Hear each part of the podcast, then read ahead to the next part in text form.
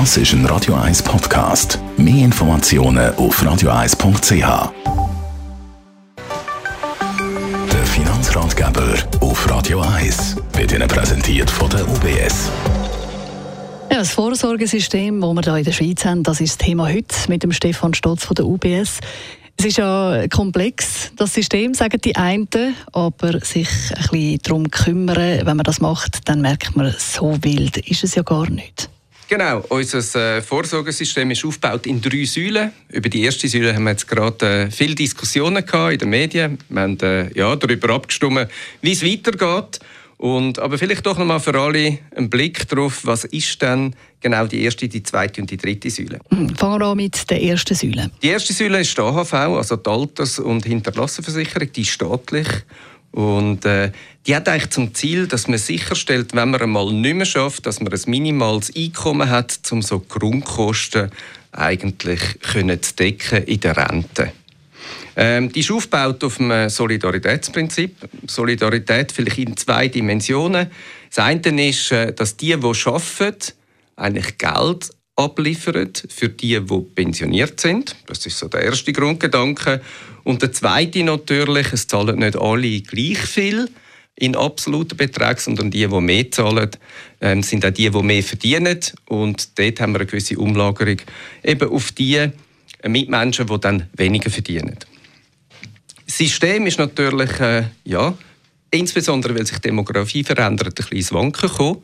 Sprich, wir haben äh, gemessen an den Leuten, die arbeiten, immer mehr Leute natürlich, die nicht mehr arbeiten. Das heisst, auch der Betrag, den man braucht, um die AHV zu sichern, der steigt und steigt.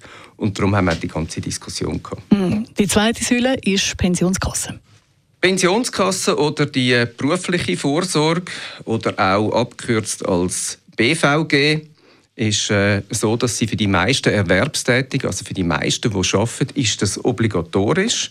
Und die Idee vom BVG ist eigentlich, dass das die AHV-Rente ergänzen so dass man den Lebensstandard, den man hat, kann weiterführen kann, auch wenn man nicht mehr schafft und pensioniert ist.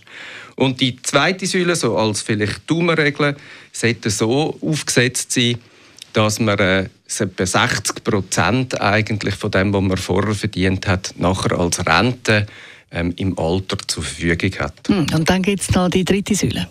Die dritte Säule, das ist eigentlich das private Sparen. Das kann man, wenn man gerne noch möchte, ja, mehr Geld auf die Seite legen, in die dritte Säule einzahlen, solange man erwerbstätig ist.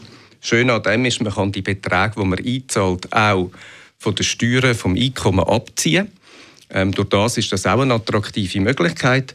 Der absolute Betrag, den man einzahlen kann, der ist begrenzt ähm, jedes Jahr. Aber es ist natürlich gleich, wenn man dann 20, 40 Jahre arbeitet oder vielleicht auch 50 Jahre, dann gibt das gleich noch einen rechten Betrag.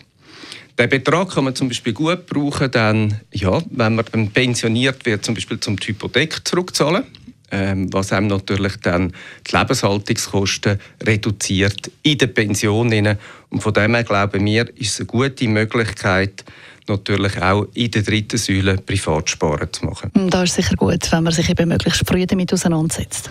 Als Fazit vielleicht oder als Tipp, was ich mitnehmen kann, es ist amigs hat man so ein das Gefühl im Leben, das geht noch lange, bis ich dann einmal pensioniert werde oder bis man dann äh, nicht mehr schafft.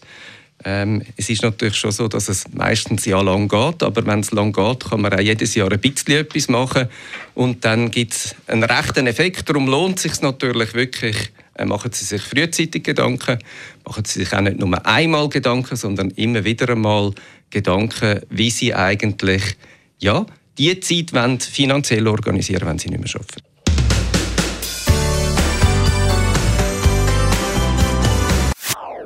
Das ist ein Radio 1 Podcast. Mehr Informationen auf radio1.ch.